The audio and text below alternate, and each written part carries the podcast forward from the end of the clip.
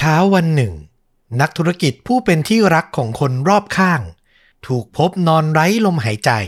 อยู่ภายในห้องพัก หมายเลข 348 มันคือการตายที่เต็มไปด้วยปริศนา และไม่มีใครหาคำตอบได้ จนกระทั่งการมาถึงของสุดยอดนักสืบรายหนึ่ง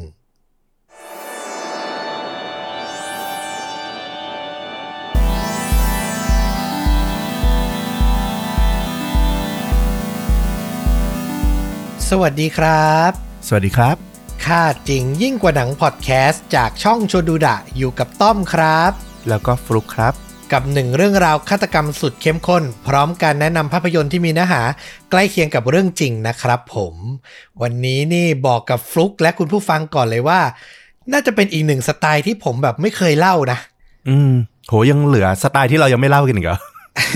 คือความรู้สึกส่วนตัวคือคดีฆาตกรรมอะมันก็จะมีเรื่องสืบสวนสอบสวนหาคนกระทำผิดอะไรประมาณนี้ใช่ไหมอ่าแต่ผมอะยังไม่เคยเล่าในสไตล์ที่แบบตามนักสืบไปแบบจับทุกประเด็น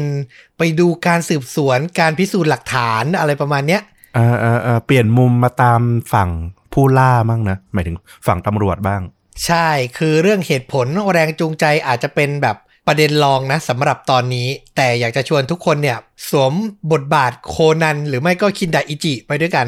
คือไปตรวจสอบสถานที่เกิดเหตุด้วยกันเลยนะครับผมเรื่องราวในวันนี้นี่คือแบบจะค่อย ๆ สืบสวนกันไปทีละเปราะทีละเปราะ เพราะคดีที่จะเอามาเล่าเนี่ยมันแปลกมากจริงๆ แล้วผมเชื่อว่าเล่าไปตอนต้นเนี่ยนึกไม่ออกเลยว่าแบบเออ ใครคือฆาตกรแล้วมันเกิดขึ้นได้อย่างไร เดี๋ยวลองฟังกันดูอืมน่าสนใจมาก แต่ก่อนจะเริ่มต้นนะครับ ขออนุญาตย้ำเตือนกันอีกสักครั้งหนึ่งนะสำหรับใครที่อยากสนับสนุนต้อมกับฟลุกนะครับ ตอนนี้เราก็เปิดรับสมาชิกช่องทาง YouTube อยู่เรื่อยๆ นะครับ จ่ายเพียงเดือนละ 50 บาทได้ฟังตอนพิเศษ เดือนละ 1 ตอนของมักกรานี่ เพิ่งปล่อยไปเมื่อไม่กี่วันมานี้เองนะๆอืมกับตอนครอบครัวขนหัวลุกนะ ถ้าใครติดตามเพจเราทั้ง Facebook ทั้ง YouTube ก็น่าจะพอเห็นโพสต์อยู่นะครับผม 2 เรื่องราวนะ 1 ตอนต้อม 1 เรื่องฟลุก 1 เรื่องรับประกันความเข้มข้นเลย กดสมัครหรือจอยที่ติดกับ Subscribe หรือกดที่ด้านล่างของลิงก์ของคลิปนี้ได้เลยนะครับ ขอบพระคุณล่วงหน้านะครับ กับทุกท่านที่อยากสนับสนุนเรานะครับผม เอาล่ะวันนี้ขอพาฟลุกกับคุณผู้ฟังไปที่รัฐเท็กซัสสหรัฐอเมริกานะครับผม ย้อนกลับไปในวันที่ 16 กันยายน ปี 2010 มีสุภาพสตรีคนหนึ่งครับ ชื่อว่าคุณซูซี่เฟลนิเกนในเช้าวันนั้นเนี่ย เธอกำลังเดินไปรอบๆบบ้านนะ อย่างกังวลใจ เพราะว่าสามีของเธอครับ ที่มีชื่อว่าคุณเกร็กเฟลนิเกนเนี่ย ได้เช็คอินที่ห้องพักหมายเลข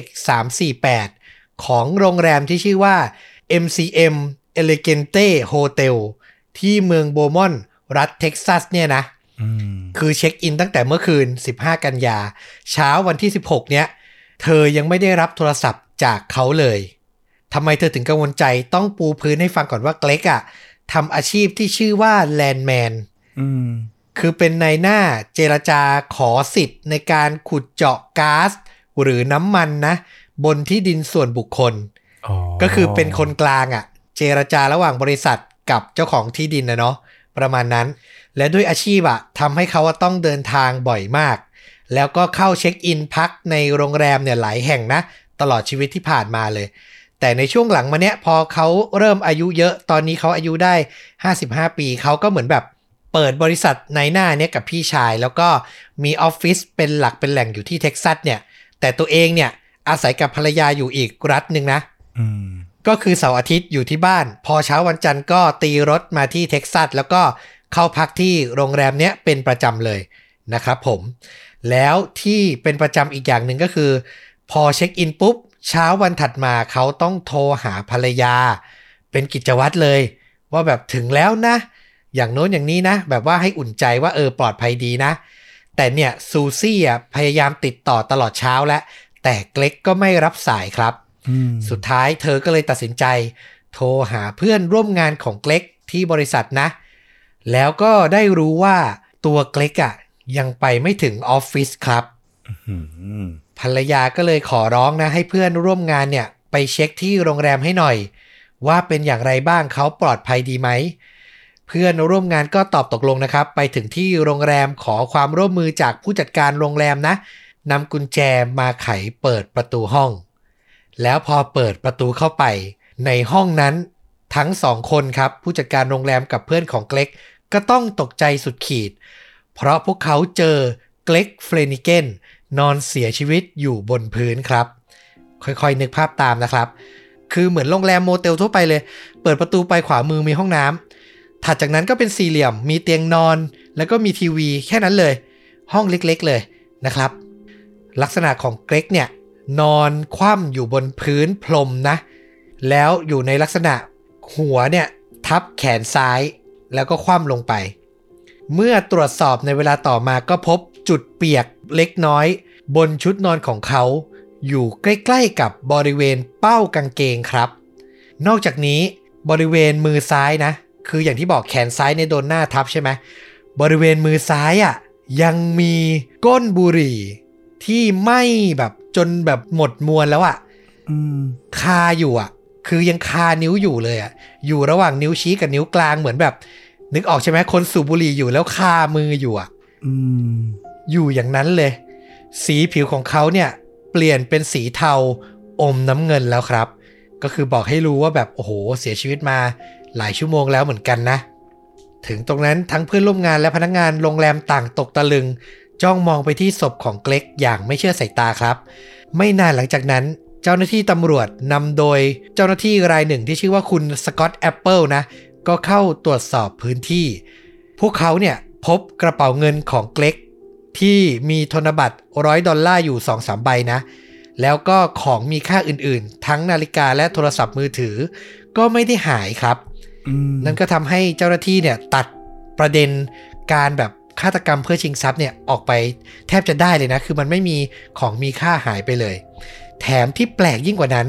ห้องนี้ยังไม่มีวี่แววของการต่อสู้ หรือบุกรุกแต่อย่างใดครับ คือมันนิ่งมันเงียบสงบมันไม่มีแบบร่องรอย หรือค้นร่องรอยยุ่งเหยิงอะไรเลยอืม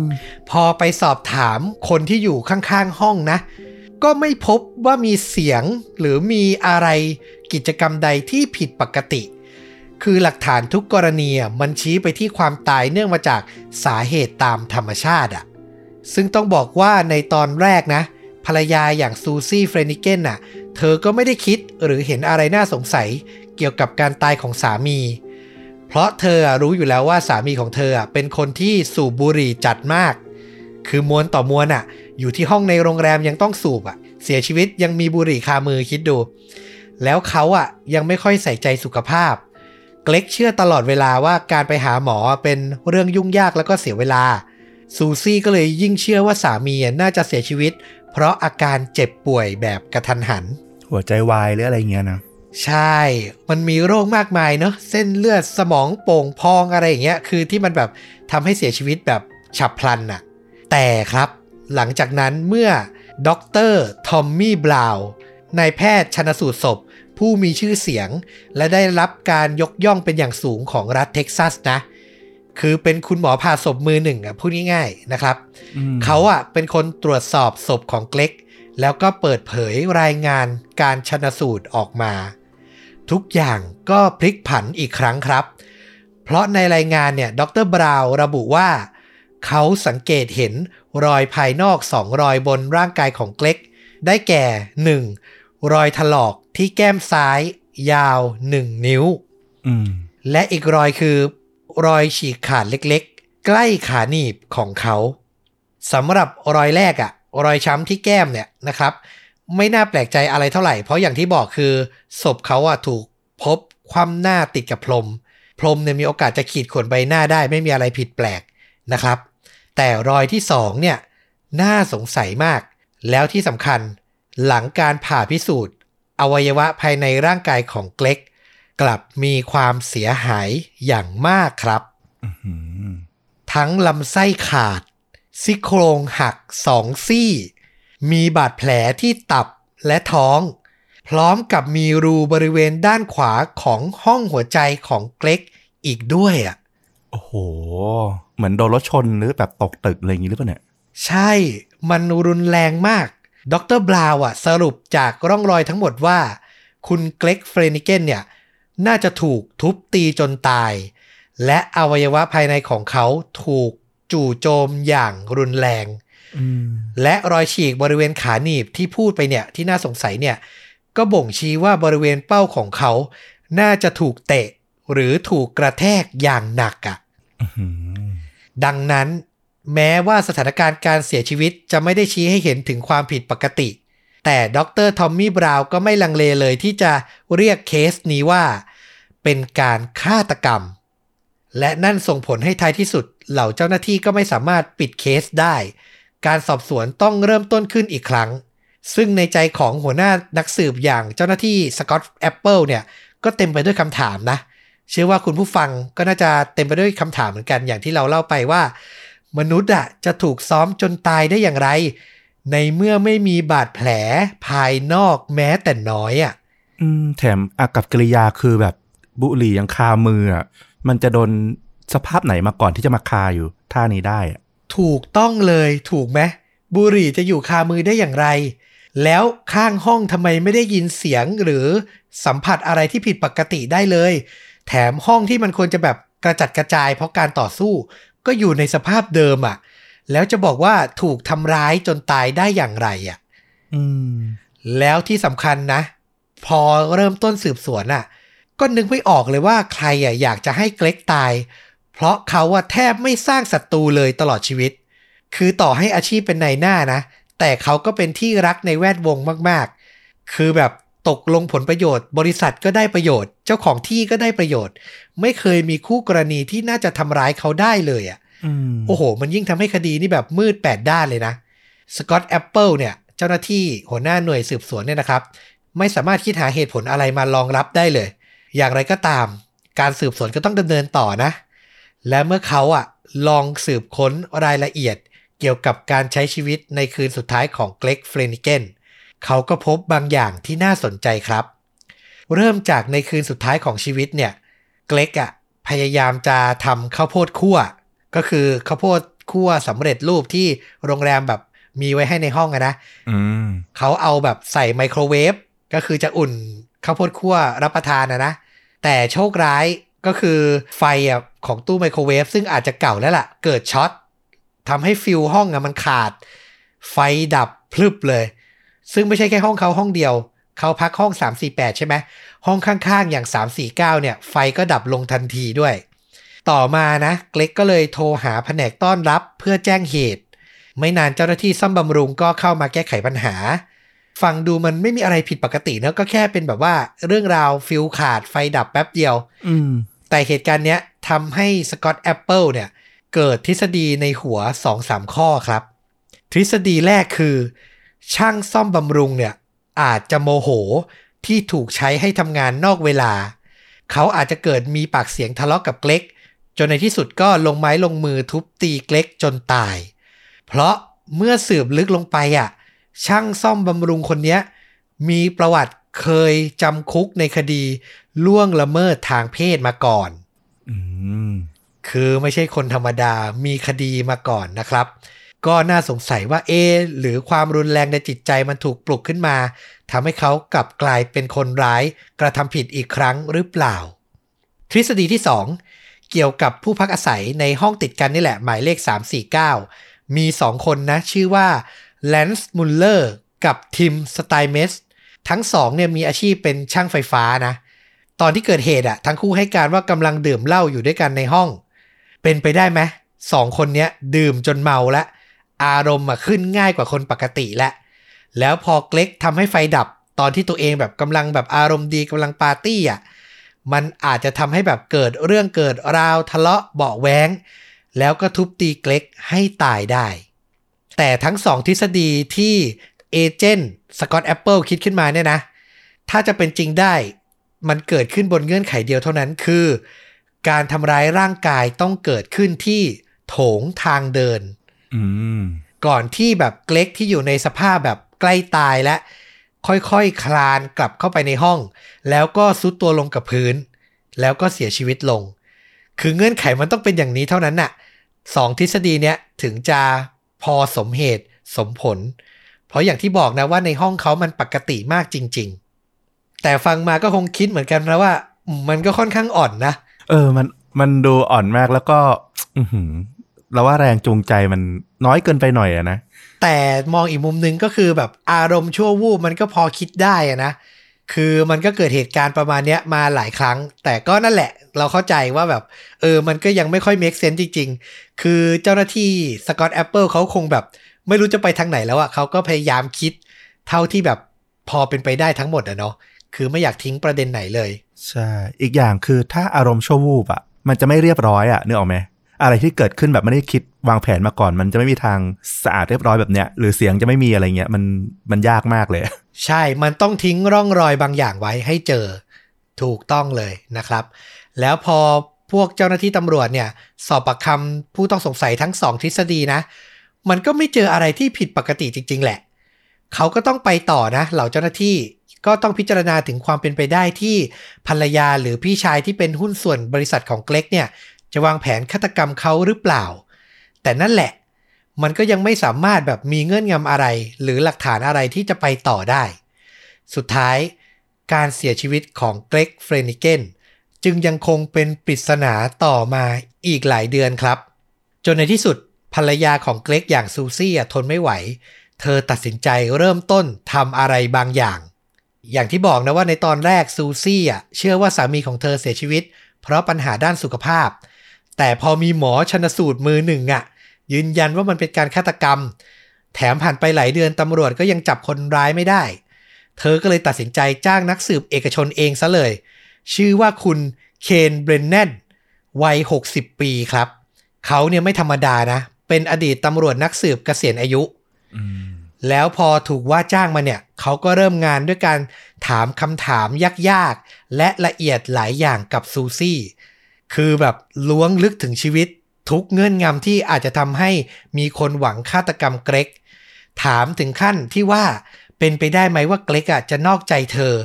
แล้วไปแอบมีชู้มีคนอื่น จนเป็นสาเหตุให้เกิดการฆาตกรรม เป็นพิศวาสฆาตกรรมหรือเปล่าอืมคือลงดีเทลมากๆ แต่ก็ยังไม่ได้อะไร จนถึงคำถามสุดท้าย ที่นักสืบเบรนแนนเนี่ย ถามซูซี่ว่า คิดดูดีๆ มีอะไรเกี่ยวกับสถานที่เกิดเหตุ ที่คุณรู้สึกว่ามันดูไม่เหมาะเลยกับการเป็นสามีของคุณอืมนึกออกไหมคืออะไรในที่เกิดเหตุที่แบบมันไม่ใช่อะ สามีคุณไม่ทำแบบนี้แน่ๆซูซี่ก็นิ่งไปสักพักนะ พยายามคิด แล้วในที่สุด เธอก็ให้คำตอบที่น่าสนใจมาได้อย่างหนึ่งครับ เธอบอกว่าเกรกอะชอบเปิดเครื่องปรับอากาศเสมอ คือเป็นคนขี้ร้อนอะอืม แต่เมื่อเพื่อนร่วมงานและพนักงานโรงแรมมาพบศพอะห้องอะอยู่ในสภาพร้อนอบอ้าวมากๆ เพราะเครื่องปรับอากาศอะไม่ได้ถูกเปิดอยู่ แล้วที่นั่นน่ะคือเมืองโบมอน รัฐเท็กซัส คือเราก็ไม่เคยไปนะ แต่แบบพอพูดถึงรัฐเท็กซัสเราก็นึกถึงทะเลทรายนึกถึงบ่อน้ำมันออกอะ่ะ คือมันร้อนกว่ารัฐอื่นนะเนาะพรมแดนเม็กซิโกอะไรประมาณเนี้ยอืมคือเป็นไปได้ยากมากที่คนขี้ร้อนอย่างเกรกอะ่ะจะปิดแอร์ นะครับ ถึงตรงเนี้ยเจ้าหน้าที่สกอตแอปเปิลที่ก็คงแบบยังตื้อตันอยู่นะ ก็สนับสนุนการสอบสวนของนักสืบเบรนแนนอย่างสุดใจเลย คือร่วมมือกันเลยนะ หาได้ยากนะธรรมดาดูในภาพยนตร์ตำรวจจะไม่ค่อยชอบขี้หน้านักสืบเอกชนนะ มันเหมือนแบบถ้านักสืบเอกชนทำผลงานได้ ก็กลายเป็นตำรวจอะปฏิบัติงานไม่เต็มที่อะแพ้ตำรวจเอกชนได้ไงทั้งที่ข้อมูลอยู่ในมือตัวเองหมดอะอะไรอย่างเงี้ยอารมณ์เสียฟอร์มประมาณนั้น เออ แต่คราวเนี้ยมันแบบมืดแปดด้านแล้วไง ทั้งคู่ทำงานด้วยกันเลยครับ ไปที่เกิดเหตุด้วยกันนะ และหลังจากศึกษาห้อง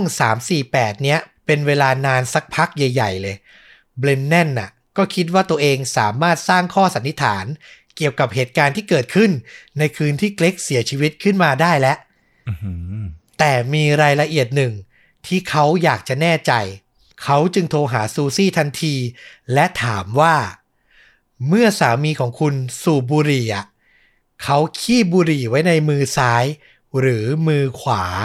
อืมซูซี่ตอบว่าสามีของเธอถนัดขวา และถือบุหรี่ในมือขวาเสมออื้อหือและนั่นคือส่วนสุดท้ายของปริศนาที่เบรนแนนต้องการครับ เพื่อนำเสนอทฤษฎีของเขา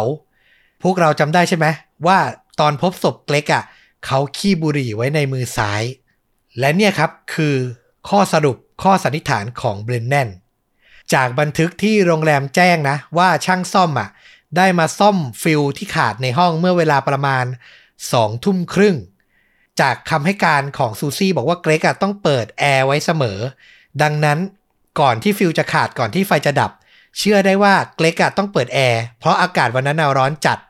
แล้วพอฟิวส์ขาด ช่างซ่อมบำรุงแก้ไขปัญหาเรื่องไฟเสร็จ เกรก ก็อาจจะลืมเปิดแอร์อีกครั้ง เนื่องจากเครื่องปรับอากาศอะเปิดมายาวตั้งแต่เย็นแล้วนึกออกใช่ไหม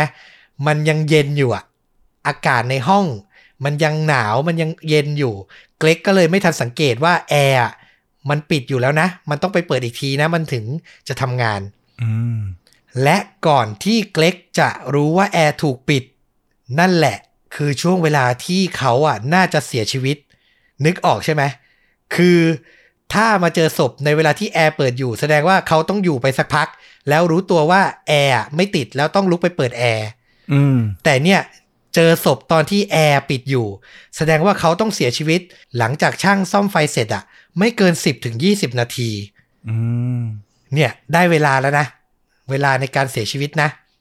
ประเด็นต่อมา คือเรื่องที่ศพของเกล็กเนี่ย ขี้บุหรี่ไว้ในมือซ้าย ทฤษฎีที่ตำรวจอย่างสกอตแอปเปิลสร้างขึ้นมาแล้วคนอื่นก็ค่อนข้างแบบเชื่อไปทาง นี้ก็คืออย่างที่เราบอกว่าเกล็กน่าจะโดนทำร้ายที่โถงทางเดินเนาะอืมเพราะว่าในห้องอะไม่มีวิแววของการทะเลาะวิวาท ดังนั้นการทุบตีน่าจะเกิดขึ้นที่อื่น แต่ด้วยการที่ศพของเกล็กอะขี้บุหรี่ไว้ทางด้านซ้ายมืออะมันทำให้สำหรับเบรนแนนนะ สิ่งที่สกอตแอปเปิลพูดถึงเนี้ยเป็นไปไม่ได้อืมอย่างที่ฟลุกพูดเลย มันจะเป็นไปได้เหรอที่แบบโดนซ้อมเจียนตายและคลานเข้ามาตายในห้อง แล้วคนร้ายหยิบบุหรี่มาจุด แล้วเอาใส่มือซ้ายของศพ คือมันเป็นไปไม่ได้อะเขาจะทำไปเพื่ออะไรถูกไหมอืมนอกจากเนี้ยอาการที่เราบอกว่า การตรวจชนสูตรภายในอะ หัวใจห้องบนขวาของเกล็กอะ มันมีรู คือโดนกระแทกอย่างแรง นั่นน่ะทำให้พอเขาโดนกระแทกตรงนั้นน่ะ มันเหลือเวลาอีกไม่กี่นาทีเขาก็ตายอะ เพราะฉะนั้นเป็นไปได้ยากมากที่แบบอะสมมติเขาคลานเข้ามาแล้วจะจุดบุหรี่สูบคือ ยังไงก็ตายก่อนอะคือทิ้งไปได้เลยประเด็นเนี้ย เพราะฉะนั้นเบรนแนนเชื่อเต็มหัวใจเลยครับว่า สาเหตุที่ทำให้เกล็กเสียชีวิตต้องเกิดขึ้นอย่างรวดเร็ว และเกิดขึ้นในขณะที่เกล็กอะยังสูบบุหรี่อยู่อืมสำหรับเบรนแนนนะเขาสรุปว่าอย่างนี้ ไม่ว่าเกล็กอะจะถูกโจมตีจากอะไรก็ตาม พอเขาโดนปุ๊บเขาต้องพยายามลุกขึ้น และเดินไปที่ประตู หวังว่าจะแบบเอามือจับลูกบิดเปิดประตูออกไปขอความช่วยเหลือ แล้วจังหวะที่จะเปิดประตูอะ เขาต้องใช้มือด้านที่ถนัดตามสัญชาตญาณคนนะนะ ก็คือต้องใช้มือขวา แต่ตอนนั้นน่ะ สูบบุหรี่อยู่ ขี้บุหรี่อยู่มือขวา จังหวะที่ลุกก็เลยเอาบุหรี่จากมือขวา มาใส่มือซ้าย แล้วเอื้อมไปจะไปจับลูกบิดประตู แต่ไม่ทันแล้วก็ล้มลงเสียชีวิต นึกภาพออกปะอืมเฮ้ย เราชื่นชมคุณเบนแน่นมากนะ คือเราอ่านแล้วเรานึกภาพตามเออ make sense มากอะใช่ ผมย้ำอีกทีแบบเร็วๆเผื่อใครตามไม่ทัน เบรนแนนสรุปว่าเกล็กโดนโจมตี แล้วโอ้โห จะตายแล้วไม่ไหวต้องไปขอความช่วยเหลือนอกห้องก็เลย พุ่งขึ้นจากเตียง จะใช้มือขวาจับลูกบิดประตู แต่มือขวามีบุหรี่อยู่ก็เลย เอาบุหรี่ไปไว้มือซ้าย พอจะเอามือขวาเอื้อมไปจับลูกบิด ก็ไม่ไหวเสียหลัก ล้มลงเสียชีวิตก่อนอืมนี่คือข้อสันนิษฐานที่แบบ โอ้โห ฟังดูแบบ make sense มาก ๆ นะครับ แต่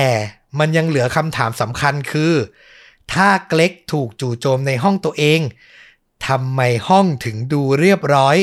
และไม่มีใครได้ยินหรือเป็นพยานที่ได้ยินอะไรที่ผิดปกติเลย นั่นนะสิกำลังจะถามตรงนี้เหมือนกัน นั่นแหละ เมื่อรวบรวมข้อมูลและการคาดเดาทั้งหมดที่มีถึงตรงเนี้ยเบรนแนนก็คิดเลยว่า ช่างไฟฟ้าสองคนที่อยู่ห้อง 349 ซึ่งอยู่ติดกับห้องของเกล็กเนี่ย น่าสงสัยมากที่สุดอืมเพราะพวกเขาอะอยู่ในสภาพมึนเมา และอาจทำอะไรที่รุนแรงได้ เบรนแนนคิดต่อมาเลยครับว่า หากเหล่าช่างไฟฟ้ามีส่วนเกี่ยวข้องกับการเสียชีวิตของเกรกคำพูดหรือการบอกเล่าอะ มันต้องกระจายไปในหมู่ช่างไฟฟ้าคนอื่นๆ ในเมืองอืมคือความลับไม่มีในโลกอะ่ะ มันต้องมีใครรู้อะไรบ้างอะ่ะในสังคมคนที่ทำงานอาชีพเดียวกันเบรนแนนและเจ้าหน้าที่ตำรวจอย่างสกอตแอปเปิลก็ออกคุยกับช่างไฟฟ้าทั้งเมืองเลยครับ จนได้พบเพื่อนร่วมงานของทั้งสองคนนั้นนะ ที่ให้การในบางอย่างที่น่าสนใจ ต้องบอกว่าเวลามันผ่านไปหลายเดือนแล้วนะ แต่ช่างไฟฟ้าคนเนี้ยที่ชื่อว่าแอรอนบูเก้เนี่ยก็ยังจำข้อมูลได้ เขาให้การว่า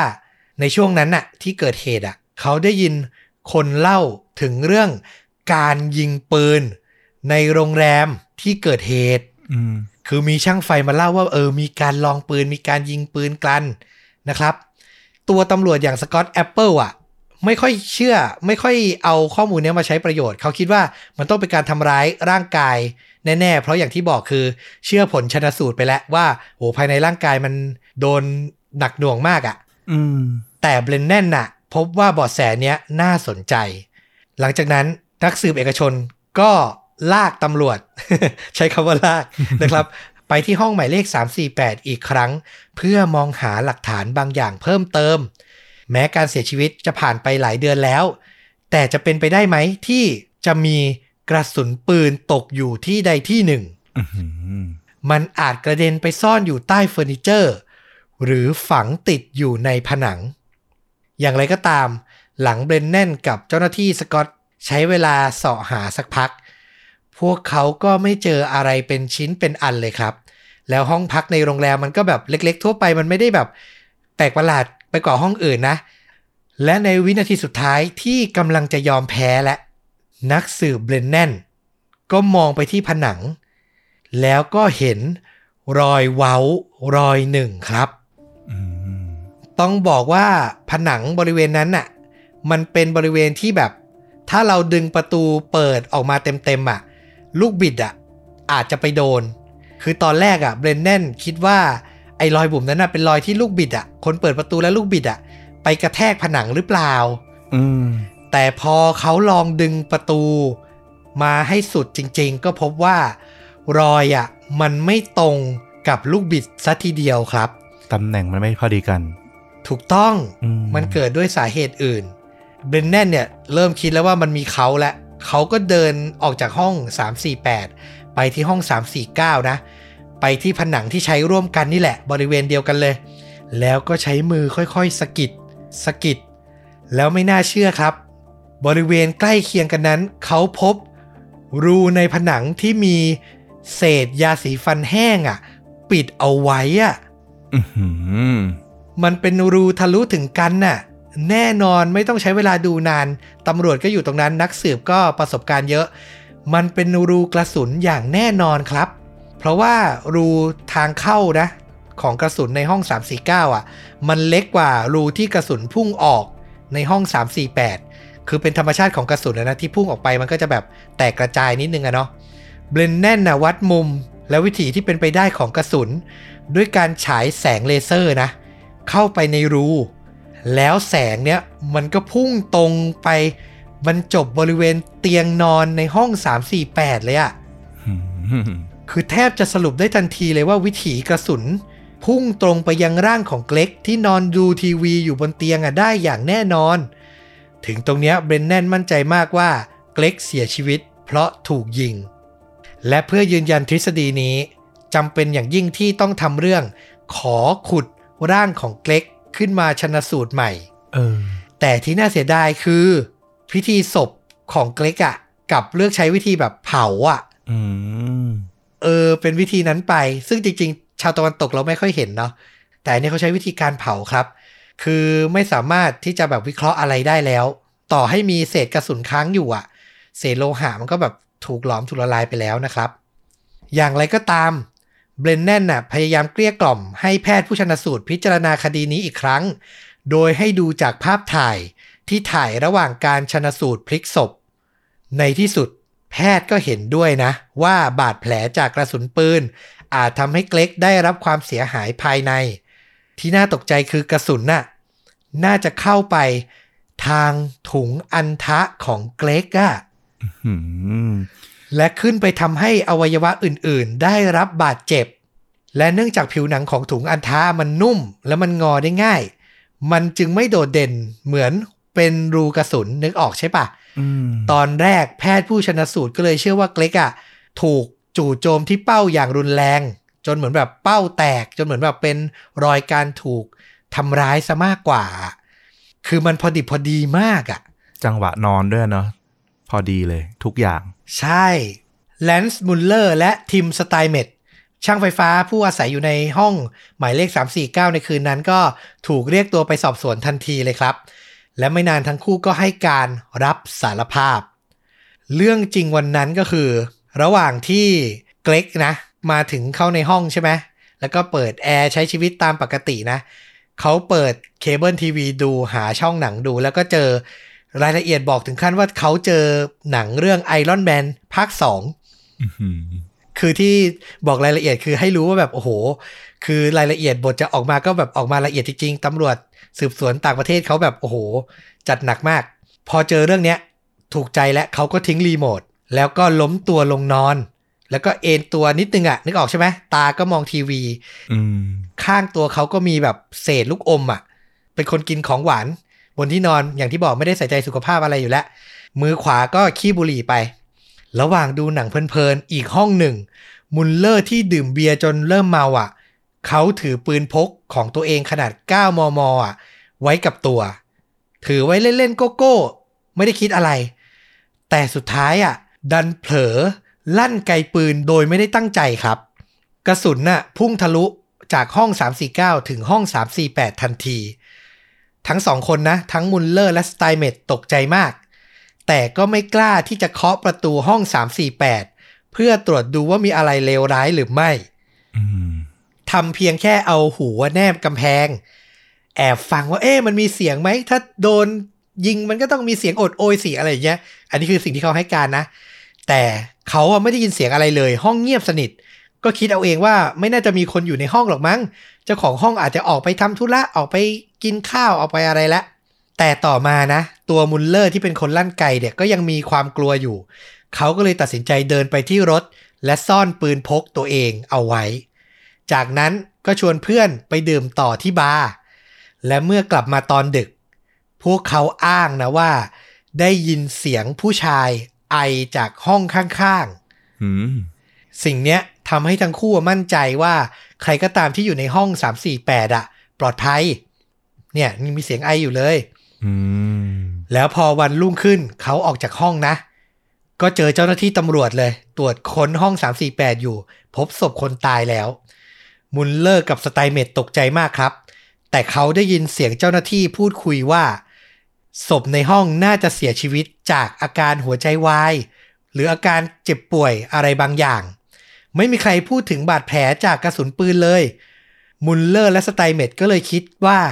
เฮ้ย เรื่องทั้งหมดอะมันเป็นแค่เหตุบังเอิญ คือเราอะเกือบฆ่าคนคนหนึ่งด้วยการยิงปืนใส่แล้วล่ะ แต่เขาอะไม่ตาย แต่สุดท้ายเขาดันมาตาย เพราะแบบโรคภัยไข้เจ็บไปซะอย่างนั้นอื้อหือนี่คือคิดไปเองเลย แต่นะ แต่ด้วยความกลัวว่าสุดท้ายแล้วเดี๋ยวจะถูกตำรวจเรียกไปอีก ก็เลยเอายาสีฟันบีบออกมา อุดรูในห้องที่ตัวเองยิงปืนลั่นออกไปอะเอาไว้ แล้วก็ออกจากโรงแรมไปเลยเหมือนไม่มีอะไรเกิดขึ้น คือจะพูดว่า เฮ้ยสบายใจเขาเสียชีวิตด้วยอย่างอื่น แต่มันก็ไม่ได้นะ ถ้าเป็นคนที่แบบมีความรับผิดชอบจริง ๆ ถูกไหมก็คือไม่รับผิดชอบนั่นแหละเขาตั้งใจอย่างนั้นอยู่แล้วล่ะเออ คิดในทางบวกว่าไม่เกี่ยวกับอะไรตัวเองอยู่แล้ว ใช่ ซึ่งคำสารภาพทั้งหมดของช่างไฟอย่างมุลเลอร์เนี่ยก็ตรงกับทฤษฎีของเบรนแดนหมดเลย นักสืบเอกชนคิดไว้เนี่ย ตรงเป๊ะ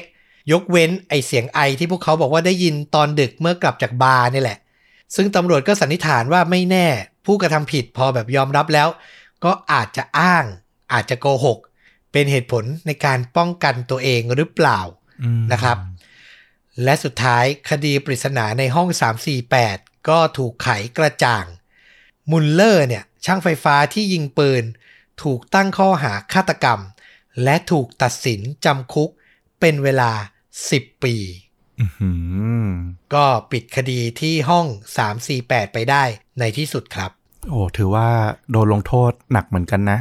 จริง ๆ มันก็จะมองเป็นฆ่าคนตายโดยประมาทก็ได้นะ คือไม่ได้มีเจตนาในการที่จะฆ่า แต่ว่านั่นแหละมันก็จะมีเรื่องของกฎการใช้ปืนอยู่แล้วคุณเอามาถือเล่นโดยความประมาท มันก็มีเจตนาได้อยู่แล้วแหละว่า คุณรู้อยู่แล้วว่ามันมีโอกาสที่มันจะลั่นหรือมันจะยิงออกไป จริง ๆ เคสเนี้ยอยากให้มองในประเทศไทยเราด้วยนะว่า เออ มันก็อารมณ์เดียวกับคนยิงปืนขึ้นฟ้า เออ คือคุณก็รู้แหละว่ามันมีโอกาสที่ปืนกระสุนนั้นน่ะมันจะลงมาโดนใครเสียชีวิตได้ มันควรจะแบบมองว่าเป็นเรื่องรุนแรงนะไม่ใช่แบบเป็นอุบัติเหตุหรือความบังเอิญเออ เราว่าอาวุธปืนไม่ใช่ของเล่น อาวุธปืนไม่ใช่ของพกเอาเท่อืมและจริงๆ ไม่ควรจะมีใครพกด้วยซ้ำนอกจากเจ้าหน้าที่รัฐ จะบอกว่าป้องกันตัวเองก็โอ้โห ต้องดูบริบทเยอะนะว่า ไอ้คำว่าป้องกันเนี้ยมันจำเป็นแก่เหตุจริง ๆ หรือเปล่า เออ เพราะฉะนั้นถ้าเป็นไปได้อยู่ห่างไกลให้มากที่สุดอะก็จะดี อย่างที่ฟุกบอกเลย เรื่องเนี้ย ประเด็นสำคัญคือความรับผิดชอบอะอืมถ้าเขารับผิดชอบสักนิดนึง รีบนะ ไปตรวจสอบ เฮ้ย ห้องข้างๆ อาการเป็นตายร้ายดีอย่างไร อยู่ในที่เกิดเหตุสารภาพ ให้การอันเป็นประโยชน์ให้คดีมันปิดลงได้อย่างรวดเร็วนะ เราว่าเขาไม่โดนขนาดนี้หรอกจริง ๆ 10 ปีเนี่ย ไม่ถึงแน่ๆ เรื่องราวจะกลับไปเป็นอีกอย่างหนึ่งด้วยซ้ำเนาะใช่ แต่ก็นั่นแหละมันแบบ โอ้โห มันหนึ่งในล้านจริง ๆ นะ ที่จะแบบเกิดเหตุการณ์อย่างนี้ขึ้นเราว่ากระสุนมันแบบพุ่งไปแบบ พอดิบพอดีมากๆ จริง ๆอะเออ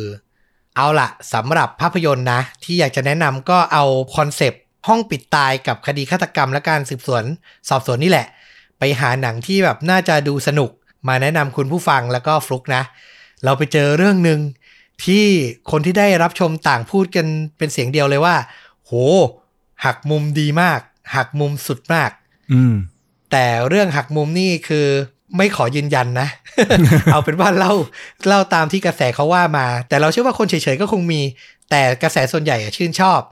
เป็นหนังจากประเทศสเปนในปี 2016 นะ มีใน Netflix ด้วย ชื่อเรื่องว่า The Invisible Guest อ๋อแขกไม่ได้รับเชิญนะครับผมฟลุกน่าจะเคยได้ยินเป็นภาพยนตร์ที่แบบมีกระแสพูดถึงช่วงหนึ่งเลยนะ ใช่ หลายคนแนะนำบอกว่าห้ามพลาดเลย คิดว่าเป็นหนังสเปนอาจจะแบบดูแบบห่างไกลจากตัวเราอะไรเงี้ยแต่เป็นหนังเรื่องหนึ่งที่แบบ ต้องแนะนำให้ชมอะไรอย่างเงี้ย พูดกันอย่างนี้เลย เราต้องเราก็เลยต้องไปชมเออน่าสนใจเรื่องย่อก็คือนักธุรกิจคนหนึ่ง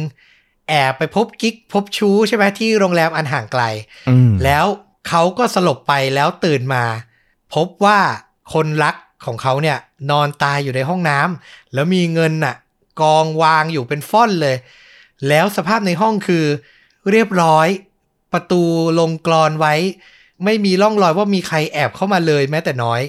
มพอตำรวจมาเจอแน่นอนว่าเขาก็ต้องเป็นผู้ต้องสงสัยอันดับหนึ่ง แต่เขาก็ยืนยันว่าตัวเองไม่ใช่ก็เลยแบบ ต้องเรียกทนายมือหนึ่งมาช่วย แล้วเรื่องราวมันก็ดำเนินไปก็คือเป็นการพูดคุยกันระหว่าง ทนายฝีมือเยี่ยม ซึ่งเป็นสุภาพสตรีเนี่ยกับตัวเอกผู้ต้องสงสัยอันดับหนึ่งเนี่ยนะค่อยๆคลี่คลายปมไปว่า มันเกิดอะไรขึ้นในห้องนั้นกันแน่ ประมาณนี้ถูกไหมฟลุกอ่าถูกต้อง แล้ว บทสรุปเป็นไงฟลุกชอบไหม เราว่ามันก็มีแนวทางในการเล่นนะเนาะที่มันก็แตกต่างจากหนังแนวหักมุม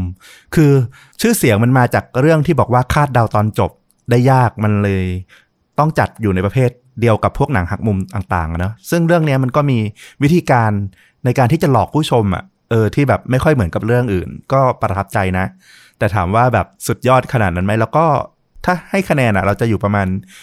7.5 ประมาณเนี้ยเออ แต่ดูได้สำหรับสายที่แบบว่าชอบหนังสไตล์ค่อยๆคคุยกัน ค่อย ๆ เผยปม ทีละนิดทีละนิดอย่างนั้นป่ะ ถูกต้องถูกต้องคุณต้องฟังความเหมือนว่าฟังจากตัวละครอะในการเล่าเรื่องของตัวเองอะแล้วเราก็ต้องประมวลตัดสินใจเอาเองว่า เออ เราจะเชื่อข้อมูลของใครอะไรอย่างเงี้ยน่าสนใจ เออ ส่วนตัวผมชอบหนังอย่างนี้นะ คือ ไม่ต้องระเบิดตูมตามไม่ต้องลุ้นระทึกอะไรมาก แต่ฟังแต่ละประโยคแล้วคิดตามว่า เอ้ย มันเกิดอะไรขึ้น 1 2 3 4 คนนั้นบอกอย่างนี้คนนี้บอกอย่างนั้น ในเหตุการณ์เดียวกัน เฮ้ย มันไม่ตรงกันแล้วว่ะคือฟิลมันใกล้เคียงกับเรื่องห้อง 348 ที่เราเล่าไปมาก ๆ เลยนะอืมเออก็เลยอยากจะแนะนำนะครับผม เนี่ย เดี๋ยวจบแล้วเดี๋ยวผมจะไปดูตามฟลุกเลยนะครับผม แหมไม่น่าเลยพลาดไปได้อย่างไร เรื่องนี้นะครับผม เอาล่ะ เดี๋ยวฝากคุณผู้ฟังไปดูพร้อม ๆ กันนะ แล้วเดี๋ยวเผื่อมาแชร์กันนะครับ ใครเคยดูแล้วอยากจะเชียร์ไม่เชียร์อย่างไร ก็คอมเมนต์บอกเราได้นะครับผมเอาล่ะ และนี่ก็คือฆาตจริงยิ่งกว่าหนังใน episode นี้ ใครชื่นชอบก็ฝากติดตามต้อมกับฟลุกได้ทุกช่องทางเหมือนเดิมนะ ทั้ง YouTube Facebook b l o g d i t Spotify และ Apple Podcast นะครับ แล้วกลับมาพบเรื่องราวแบบนี้ได้ใหม่ใน episode ต่อๆไป วันนี้ฟลุกกับต้อมลาไปเพียงเท่านี้ สวัสดีครับ สวัสดีครับ